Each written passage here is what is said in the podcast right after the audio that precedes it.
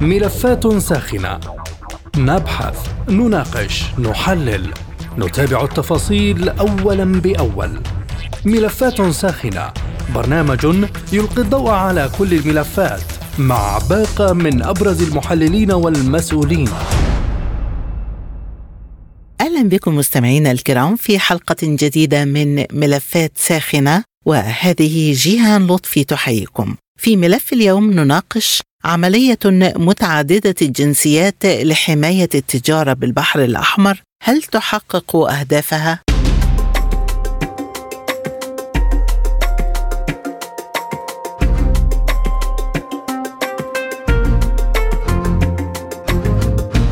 أعلن وزير الدفاع الأمريكي لويد أوستن الاثنين عن إطلاق عملية متعددة الجنسيات لحماية التجارة في البحر الأحمر، وذلك في أعقاب سلسلة من الهجمات الصاروخية وبطائرات مسيرة شنها الحوثيون المتحالفون مع إيران في اليمن. العملية العسكرية أطلق عليها اسم حارس الازدهار، وتقول الولايات المتحدة إنها مبادرة أمنية ومهمة جديدة متعددة الجنسيات تهدف إلى حماية التجارة في البحر الأحمر.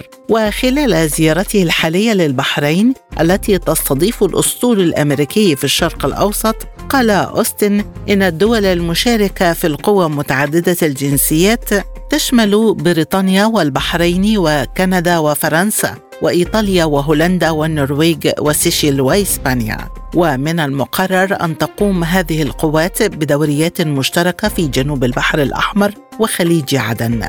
واعتبر وزير الدفاع الأمريكي في بيان الإعلان عن إطلاق القوى متعددة الجنسيات إن ما يحدث في البحر الأحمر تحدي دولي يتطلب عملا جماعيا. كانت جماعة أنصار الله صعدت هجماتها على سفن في البحر الأحمر، واعتبرت أن هذه الهجمات تهدف إلى ممارسة ضغوط على إسرائيل لوقف حربها في قطاع غزة. وقالت القيادة المركزية الأمريكية في بيان الثلاثاء إن الحوثيين نفذوا هجومين على سفينتين تجاريتين في جنوب البحر الأحمر يوم الاثنين. وفي مصر أكد رئيس هيئة قناة السويس الفريق أسامة ربيع إن حركة الملاحة بالقناة منتظمة، وإن قناة السويس تتابع عن كثب التوترات التجارية في البحر الأحمر وتدرس مدى تأثيرها على حركة الملاحة بالقناة في ظل إعلان بعض الخطوط الملاحية عن تحويل رحلاتها بشكل مؤقت إلى طريق رأس الرجاء الصالح. ورصدت الهيئة مرور خمس وخمسين سفينة عبر رأس الرجاء الصالح، وأكد رئيس هيئة القناة أنها نسبة ضئيلة وأن الأمر لن يطول، لأن العالم سيعمل على التدخل لحماية السفن العابرة عن طريق باب المندب.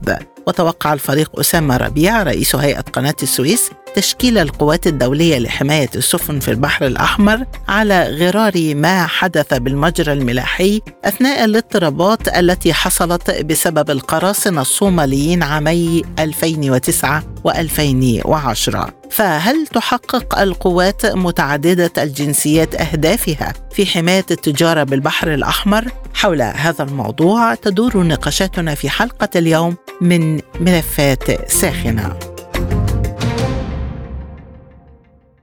البداية من القاهرة، ومعنا عبر الهاتف الدكتور رامي عاشور أستاذ العلوم السياسية. أهلا بك معنا دكتور رامي. وبداية، كيف تقيم تشكيل هذه القوى متعددة الجنسيات وغياب الدول المشاطئة للبحر الأحمر عن هذا التشكيل خاصة مصر والسعودية؟ يعني الحقيقة قرار الولايات المتحدة الأمريكية هو جه بعد التهديدات اللي بتمارسها الحوثيين، اللي هي عكست عند صانع القرار الولايات المتحدة الأمريكية بأن هناك نوع من القرصنة المتجددة اللي هي بيتم ممارستها في البحر الأحمر، واللي هي بتهدد مصالح الولايات المتحدة الأمريكية وتجارتها من جهة، والاقتصاد الإسرائيلي من جهة أخرى. عشان كده أو السبب ده الولايات المتحدة الأمريكية كانت حريصة أن يتم تشكيل قوة متعددة الجنسيات عشان ما تظهرش هي في الصورة أن هي المتدخلة في البحر الأحمر، وبالتالي ده ممكن يصير حافظة الحوثيين أو من يعاونهم في أن الهجمات اللي هي بقت على شكل قرصنة دلوقتي بدل ما هي موجهة للسفن الإسرائيلية بس، لا هتبقى موجهة للسفن الأمريكية. عشان كده كان من مصلحة الولايات المتحدة الأمريكية أن تبقى القوة اللي موجودة هناك قوم متعدده الجنسيات وما يبقاش فيها مشاركه من الدول المشاطئه. ليه الدول المشاطئه؟ عشان من ناحيه ان هو ما يورطش مصر والسعوديه او الدول المشاطئه على البحر الاحمر في مواجهه مع الحوثيين من جهه للحفاظ على مصالحه مع كل من مصر والسعوديه، وما يدخلش يعني ما ما يعملش على ادخال الدولتين دي في بؤر الصراع. الحاجه الثانيه على المستوى الاستراتيجي ان ما يبقاش للدولتين دول اساسا اي ثقل استراتيجي في فرض المعادله السياسيه والامنيه في الشرق الاوسط، وبالتالي تنفرد بها الولايات المتحده الامريكيه وحلفائها من القوى الغربيه فقط لصالح اسرائيل. بالحديث عن هذه النقطه دكتور، هل هناك ما هو ابعد من الهدف المعلن لهذه القوه وهو حمايه التجاره؟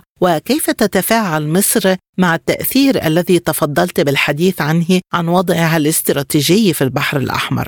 هو طبعا في هدف أعلى من كده بكثير، أو هدف ضمني هو بقاء السيطرة الأمريكية على منافذ ومداخل البحر الأحمر خاصة من جهة مضيق باب المندب، وده والأمر ده يعني بقالهم فترة على كده، يعني منذ عدم استقرار الصومال من جهة، وفي نفس الوقت في أنا عندي على الجهة الأخرى الجهة الغربية للبحر الأحمر عندي دولة جيبوتي اللي هي موجود فيها الأساس القاعدة العسكرية الأمريكية الوحيدة في أفريقيا، ومن ثم وجود الأسطول الأمريكي أو قوات متعددة الجنسيات تحت غطاء التوجهات الأمريكية أو القوى الأمريكية، ده هيعزز من سيطرة الولايات المتحدة الأمريكية على البحر الأحمر. وفي حد ذاته الوجود الامريكي او وجود قوات متعدده الجنسيات هتبقى رساله لاسرائيل ان هي في خدمه اسرائيل من جهه، ورساله ردع للدول الاقليميه من جهه اخرى ان اي تحرك ضد اسرائيل هيبقى هيواجه برد فعل من جانب اسرائيل من ناحيه، ومن ناحيه اخرى من جانب القوات اللي هي موجوده في البحر الاحمر بالاساس اللي هي هتكون في خدمه اسرائيل في حاله وجود اي تهديد للجانب الاسرائيلي من اي دوله اقليميه اخرى.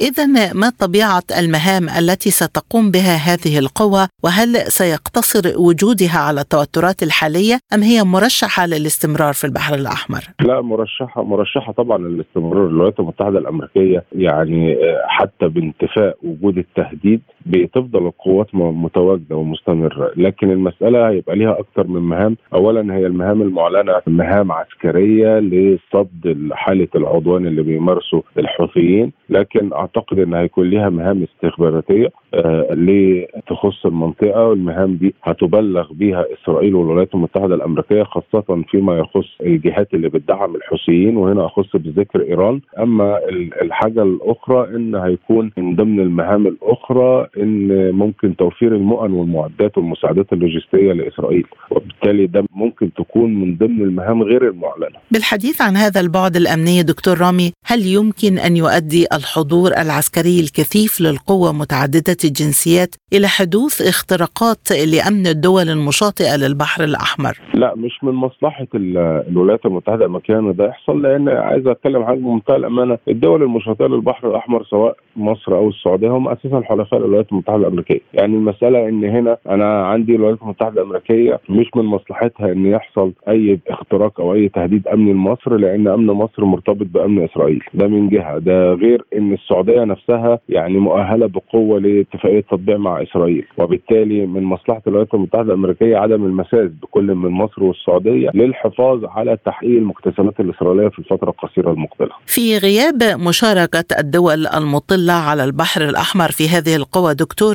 ما هي آليات عمل هذه القوى؟ ومع حرمانها من الإمكانيات اللوجستية لهذه الدول، هل يمكن أن تحقق أهدافها بحماية السفن؟ ما هي لا، هي طبعا هتحقق أهدافها، هي مش محرومة من الإمكانيات اللوجستية لأن عندهم جيبوتي القاعدة العسكرية الأمريكية في في افريقيا موجوده، ودي موجوده على البحر الاحمر. ده غير ان في جزر في اريتريا، الجزر دي اصلا مستاجره لصالح اسرائيل، وبالتالي المساله هنا ان القوات دي هتجد ليها الدعم يعني آه والمعدات اللوجستيه بشكل كبير جدا. لكن المساله هنا، وحتى على فكره بالمناسبه، ممكن تحتاج اراضي الدول المشاطئه، لان انا عندي على سبيل المثال مصر في اتفاقيات موقعه عسكريه ما بين مصر والولايات المتحده الامريكيه لموضوع المساعده والدعم اللوجستي، ومنها المناورات اللي هي بتحصل اللي هي البرايت ستار. وبالتالي المسألة وجود القوات متعددة الجنسيات لو احتاجت أي دعم أو مساعدة لوجستية من الدول المشاطئة للبحر الأحمر هتجدها بمنتهى السهولة،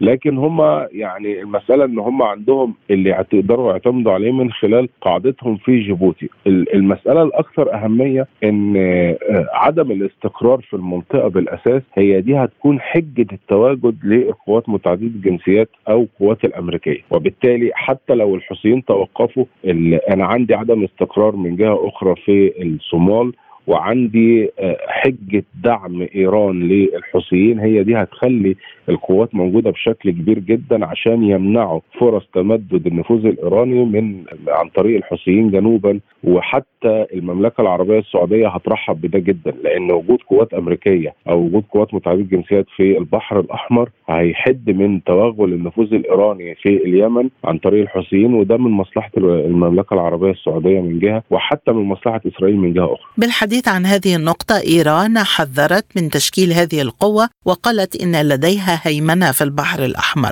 رأيك دكتور، هل نحن أمام مواجهة مباشرة بين القوى متعددة الجنسيات وإيران ربما من خلال الحوثي؟ لا، هي التصريحات الإيرانية بس يعني ما, ما نقدرش نعتبرها أكتر من مجرد تصريحات.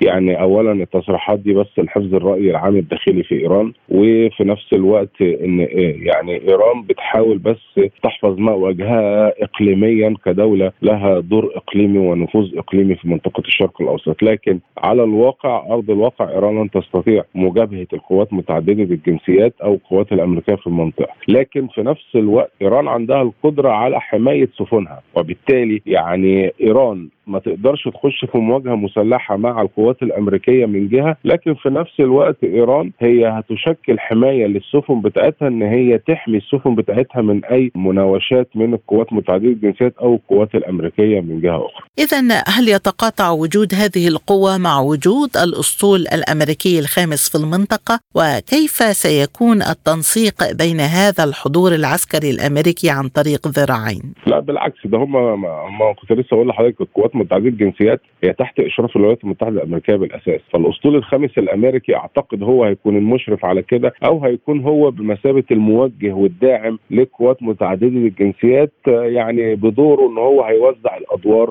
وهينسقها مش أكتر. يعني يعني وبالتالي القوات متعددة الجنسيات في المنطقة ده مقصود من الولايات المتحدة الأمريكية عشان ما يظهرش للدول المشاطئة للبحر الأحمر أو منطقة الشرق الأوسط بأن فيه هناك هيمنة أمريكية على البحر الأحمر، وده ممكن يؤدي بأن أكتر من جماعة أو أكتر من فصيل يركز في عمليات القرصنة بتاعته أو يجعل من القوات الأمريكية هدف له في البحر الأحمر زي ما إسرائيل هدف لجماعات أخرى في منطقة الشرق الأوسط. إلى أي مدى يمكن أن يؤدي هذا الحضور العسكري إلى التصعيد من قبل الحوثي ضد سفن أخرى غير السفن الإسرائيلية التي يقول أنه يستهدفها؟ لا، الحوثيين مش من مصلحتهم أن هم يوسعوا هجماتهم ضد السفن الأمريكية أو متعددة الجنسيات. ليه؟ لأن المقصود بالمتعددة الجنسيات والولايات المتحدة الأمريكية تعمدت ده أن أي اعتداء من الحوثيين على متعددة الجنسيات هيستوجب رد فعل من الدول اللي ليها قوات مشاركة في متعددة الجنسيات. ولو يكن أنا عندي مثلا أكتر من عشر دول ليها قوات متعددة الجنسيات، أي اعتداء من الحوثيين على القوات دي هيستدعي رد فعل من العشر دول جميعا، وده مش من مصلحة الحوثيين، وبالتالي الحوثيين هيتجنبوا تماما أي اعتداء على القوات متعددة الجنسيات أو القوات الأمريكية. الحوثيين مركزين في هدف واحد بس، وهو السفن الإسرائيلية أو تهديد أمن إسرائيل بالتعاون مع كتائب القسام. إذن هل يمكن أن تردع القوى متعددة الجنسيات الحوثي عن استهداف السفن الإسرائيلية أم تظل هذه نقطة المناوشة الرئيسية بين الطرفين؟ لا، هي ممكن يعني تظل نقطة مناوشة، لأن أعتقد أن الحوثيين أولا الدول اللي هي تضاريسها جبلية بيبقى أهلها هم أدرى الناس بها وأدرى الناس بشعبها، وبالتالي المسألة أن سهل جداً اصطياد بعض السفن من قبل الحوثيين، خاصة لو السفن دي إسرائيلية. لكن الخطورة هنا إن لو السفن دي مؤمنة من القوات متعددة الجنسيات، هنا الوضع هيبقى أكثر صعوبة بالنسبة للحوثيين، وربما هتقل جدا عمليات يعني اصطياد السفن الإسرائيلية، وده في حد ذاته ممكن يؤيد أو يحجم تحركات الحوثيين بما يحافظ على مصلحة إسرائيل. بس ده على فكرة له رسائل أو انعكاس مؤشرات قوية جدا. ان المؤشرات هنا بتقول ان ارسال قوات متعددة الجنسيات ده هيؤكد على ان العملية الاسرائيلية هتستمر لفترة طويلة في غزة، ده واحد. رقم اتنين، ان العملية الاسرائيلية ممكن تتوسع وتتوغل بشكل كبير جدا، فعشان كده لازم يكون في قوات متعددة الجنسيات في البحر الاحمر عشان تأمن التصعيد الحوثي ضد اسرائيل في الفترة القصيرة المقبلة اللي هتشهد عمليات اسرائيلية بشكل كبير جدا ضد قطاع غزة. كيف تؤثر عسكرة البحر الأحمر إلى هذا الحد على حركة الملاحة في قناة السويس؟ وهل يمكن أن تعود الثقة لشركات النقل البحري للمرور في هذه المنطقة؟ يعني لا، المسألة هو طبعا هيتأثر على قناة السويس، لأن لو حصل أي اضطرابات زيادة في البحر الأحمر فرص عبور السفن التجارية من قناة السويس هتتأثر، وبالتالي هيلجأوا لطريق رأس الرجاء الصالح، ومن هنا ده طبعا هيأثر على الاقتصاد المصري بشكل كبير جدا جدا، لأن مصر بتعتمد في اقتصادها على دخل قناة السويس. عشان كده إن العملية الإسرائيلية نفسها في حد ذاتها هي لها تأثير غير مباشر على الدول اللي موجودة في الشرق الأوسط، وبالتالي وجود قوات أمريكية يمكن في حد ذاته لو قدر القوات متعددة الجنسيات تنجح في تحجيم تحركات الحوثيين ممكن يرجع الاستقرار فعلا للبحر الأحمر، ووقتها تنشط حركة السفن عادي أو هترجع لما كانت عليه، وده هيكون ليه تأثير جيد في لقناة السويس. وده السبب اللي خلى مصر من الدول اللي هي يعني هترحب بوجود قوات متعددة الجنسيات في البحر الأحمر حفاظا على أمن الملاحة في البحر الأحمر، بما يخدم على مرور السفن التجارية من قناة السويس، لأن أنا عندي فترة اللي فاتت في اثنين وخمسين سفينة تجنبوا المرور من قناة السويس وأخذوا طريق رأس الرجاء الصالح بسبب العمليات اللي بتعملها الحوثيين، وبالتالي وجود قوات أمريكية ومتعددة الجنسيات في البحر الأحمر ده من مصلحة مصر، إن هو هيأمن طرق الملاحة في البحر الأحمر. أخيرا دكتور، ما تأثير وجود هذه القوى على مسار الحرب في غزة؟ وهل يرتبط تأجيل التصويت في مجلس الأمن بهذا التطور؟ لا، مجلس الأمن ده مصاب بالشلل، مجلس الأمن مش هيعمل أي حاجة، وأعتقد هو ظهر مؤخرا بالفيتو الأمريكي اللي هو يعني كان ضد وقف إطلاق النار، لكن المسألة هنا إن وجود القوات دي هو مرتبط بزيادة العمليات العسكرية في إسرائيل، ومن ثم مجلس الأمن مش هيقوم بأي دور خالص، حتى لو هناك بعض الضغط من المجتمع الدولي ومن بعض القوى الدولية. الجهة الوحيدة اللي تقدر توقف التصعيد نفسه هي الولايات المتحدة الأمريكية.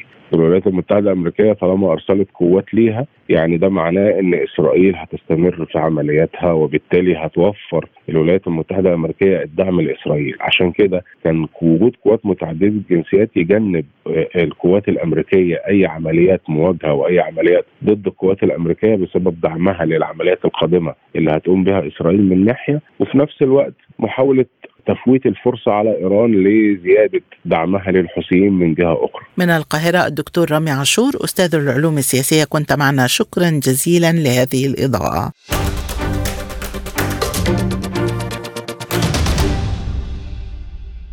وحول تأثير وجود هذه القوات على سلاسل الإمداد العالمية، معنا من الرياض الكاتب الاقتصادي والمحلل السياسي الأستاذ أحمد السالم. مرحبا بك معنا أستاذ أحمد، وسؤال حلقة اليوم: هل يمكن أن تحقق القوى متعددة الجنسيات أهدافها؟ وما أسباب عدم مشاركة السعودية في هذه القوى في البحر الأحمر؟ من رأيي إذا ظلت هذه القوة تدافع عن مسار السفن من مضيق باب المندب فقط دون محاولة الدفاع عنها من مصادر التهديد وهي داخل اليمن، فأنا أعتقد أن هذه القوة لن تحقق أهدافها. عدم مشاركة السعودية في هذه القوة هي أسئلة يجب أن تسألها الولايات المتحدة الأمريكية فيما بين أروقتها، وهي لماذا لم تشارك.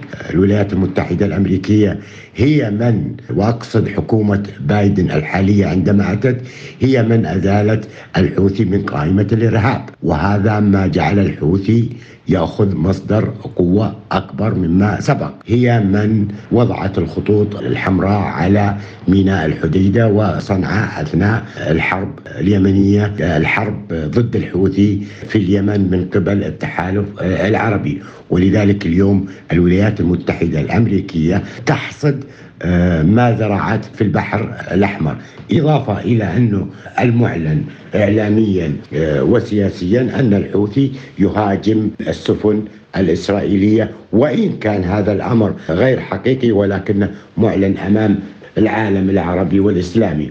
تدخل السعودية ومصر اليوم يؤكد أنها تدافع عن المصالح الإسرائيلية في وقت العالم الغربي، أمريكا والغرب لم يدافع عن المصالح العربية ضد الحوثي ودعمها الأكبر إيران. أنا أعتقد أنه هذه القوة ستظل قوة فقط تحمي السفن العابرة، ولكن لن تحقق شيء، وبعد فترة من الزمن سيكتشف هذا التحالف أن يتكبد خسائر كبيرة، وهو من المفترض أن يحارب منشأ هذا التهديد، وهو معروف للعالم أنه ميليشيا حوثية تستولي على الحكم في اليمن. إذن يكون الحل أشمل وأوسع من مجرد قوة بحرية تحمي السفن العابرة. إذن هل يمكن أن يؤدي غياب المملكة عن هذه القوة إلى حرمان السعودية من القوة الاستراتيجية لها في البحر الأحمر مع وجود قوات أجنبية تتحكم في حركة الملاحة عند مدخل البحر؟ غياب السعودية عن هذا التحالف سيكون ضعيف لها سياسيا، ولذلك يجب فعلا على من أسس هذا التحالف ويقوم عليه أن يدرس أسباب غياب السعودية وماذا تريد السعودية لتنضم إلى ذلك. الأمر حقيقة كان بسيط، ولكن أنا أعتقد أن الولايات المتحدة الأمريكية لم تهتم لهذا الأمر، وهو أنه منشأ هذا القلاقل على مضيق باب المندب والبحر الأحمر و الجزء الجنوبي من شبه الجزيرة العربية هو الحوثي. إذن علينا أن نعيد أولا الحوثي كمنظمة إرهابية، وبعدها ينطلق التعامل معه عبر توسيع التحالف العربي لتحالف دولي وإعادة الشرعية اليمنية. هذا هو الأمر التي يراه تراه السعودية، وهو, وهو لا زال الاستغراب والتعجب قائم، وهو أنه من أزال الحوثي من قائمة الإرهاب الأمريكية. وأنا أعتقد أنه بعد وصول بايدن إلى سدة الرئاسة في الولايات المتحدة الأمريكية أصدر هذا القرار. لماذا أصدر وما أهداف إصداره؟ هذا الأمر على الولايات المتحدة الأمريكية أن تجاوب عليه لكي تكون تحالف البحري في البحر الأحمر قوي ويحقق أهدافه سريعا. طيب أستاذ أحمد، كيف تقيم موقف إيران الرافض لهذا الوجود متعدد الجنسيات في منطقة تقول إنها تهيمن عليها؟ الجميع يعرف، الولايات المتحدة، جميع العالم يعرف أن مصدر القلاقل في منطقة الشرق الأوسط في مقدمتها هي إيران، في اليمن، في لبنان، في سوريا، في العراق. هل يوجد حلول؟ هل لدى أمريكا حلول؟ أو هل تريد حل لهذا الأمر؟ أنا أعتقد أنه وجهة نظري أن أمريكا لا تريد الحلول، تريد بقاء النظام الإيراني كما هو وبقوته، وتتعامل معه بتحالفات من هنا وهناك لا قيمة لها بشكل يضمن عدم تطور وتوسع حلفاء أو ميليشيات أو أدوات إيران في المنطقة. إذن إيران الحل الأول للتهديد في المنطقة، وأدواتها مجرد ما يكون هناك حلول مع النظام الإيراني أعتقد أنها هي بذاتها ستتلاشى تدريجيا. لذلك نحتاج لنجاح هذا التحالف أن يكون على أرضية سياسية يتفق عليها الجميع، وليس فقط يتفق عليها الغرب والولايات المتحدة الأمريكية، بل الدول الشاطئية تتفق عليها. يجب أن نضع صورة واضحة، وهو أن التهديد يأتي من ميليشيا حوثية، ولا يجب أن يكتب أن التهديد يأتي من اليمن. يجب أن يكون تحت ميليشيا حوثية في اليمن، وهي أداة من أدوات إيران في المنطقة. إذا وضع هذا العنوان أنا أعتقد أنه ما بعده سيكون أسهل. اليوم مضيق باب المندب يشكل ممر تجاري مائي واقتصادي مهم يتجاوز عشرة بالمئة من التجارة العالمية، وهذا أمر لن يقبل فيه العالم، وليس مجرد دول معينة، دول المطلة على البحر الأحمر، بل هو ينقل أكثر من عشرة بالمئة من تجارة العالم، سواء النفط أو الأمور الأخرى أو التجارة الأخرى، غذائية، طبية، كلها تنتقل عبر هذا المنفذ. وبالتالي حلوله يجب أن تكون محددة بعمر معين وبوقت معين، ويجب أن لا يخف هذا التهديد مجرد أن يلجم الحوثي في اليمن ويترك ليعود مرة أخرى. يجب أن يجتث هذا التهديد في أرض اليمن، وبالتالي تعود الحكومة الشرعية لليمن. اليوم السعودية لا تقول أن نزيل الحوثي أو نبعد الحوثي، الحوثي هو مكون داخل اليمن، ولكنه يجب أن يكون مكون سياسي داخل الحكومة الشرعية اليمنية بوزنه وبتمثيله داخل اليمن. الأمور ستكون معقدة لتداخل المصالح بين الدول الغربية والدول العربية، وتحديدا السعودية، لأنها هي المعني بهذا الأمر لحدودها الطويلة مع اليمن. ولذلك نأمل أن يكون البداية صحيحة، وهي أن يصنف الحوثي قبل تكوين قوة أو تحالف لحماية الملاحة في البحر الأحمر، يكون الحوثي على قائمة الإرهاب. كان من المقرر مشاركة تسع وثلاثين دولة في هذه القوة، لكن الدول التي وافقت على المشاركة لم تتعدى عشرة دول. برأيك أستاذ أحمد، هل يشي هذا بتراجع نفوذ واشنطن في المنطقة؟ القوة مقرر مشاركة تسع وثلاثين دولة في هذه القوة، ولكن اللي وافق عشر دول، وهي دول صغيرة. هذا يؤكد أنه ليس تراجع النفوذ الأمريكي بحد ذاته، ولكن تراجع الثقة بالولايات المتحدة الأمريكية. وإذا تزعزعت الثقة بين كثير من الدول مع الولايات المتحدة الأمريكية، طبيعي أن يضعف نفوذها في المنطقة وسيتبعها مناطق أخرى. أخيرا كخبير اقتصادي، ما تأثير وجود هذه القوة على سلاسل الإمداد العالمية في هذا الشريان الحيوي؟ طبعا هذا التهديد الموجود اليوم حاليا سيؤثر بلا شك على بطء سلاسل الإمداد. إذا بدأت السفن تأخذ مسار رأس الرجاء الصالح، ستكون المسافة أكبر بكثير، وبالتالي ستكون التكلفة أعلى بكثير، وستضر الاقتصاد العالمي من من حيث ارتفاع الأسعار، لأنه مضيق باب المندب هو الطريق الأقرب والأسهل للوصول إلى الشرق البحر المتوسط، وبالتالي دول أوروبا ودول المغرب العربي ودول والولايات المتحدة الأمريكية لوصول سلاسل الإمداد بسهولة. لذلك هو أمر أمريكا دخلت لهذا أو أسست هذا التحالف لأمر اقتصادي يهمها في المقام الأول، وليس دخولها كان سياسيا، لأنها لو كانت تأبه لهذا الموضوع سياسيا وأمنيا، وهذه هدايا تقدم لإيران في مفاوضاتها من أجل المفاعل النووي. إذن طالما الولايات المتحدة الأمريكية تسير في فلكها دون النظر في مصالح حلفائها، فبالتالي حلفائها سيسيرون بمصالحهم دون الاكتراث لمصالح الولايات المتحدة الأمريكية، وبالتالي أمريكا هي من أوقعت نفسها في هذا المأزق اليوم. بحديثي إلى الكاتب الاقتصادي والمحلل السياسي من الرياض الأستاذ أحمد السالم، نكون قد وصلنا إلى ختام هذه الحلقة من ملفات ساخنة. قدمتها لكم جيهان لطفي، وللمزيد زوروا موقعنا على الإنترنت سبوتنيك أرابيك دوت إيه إي. شكرا لطيب المتابعة وإلى اللقاء.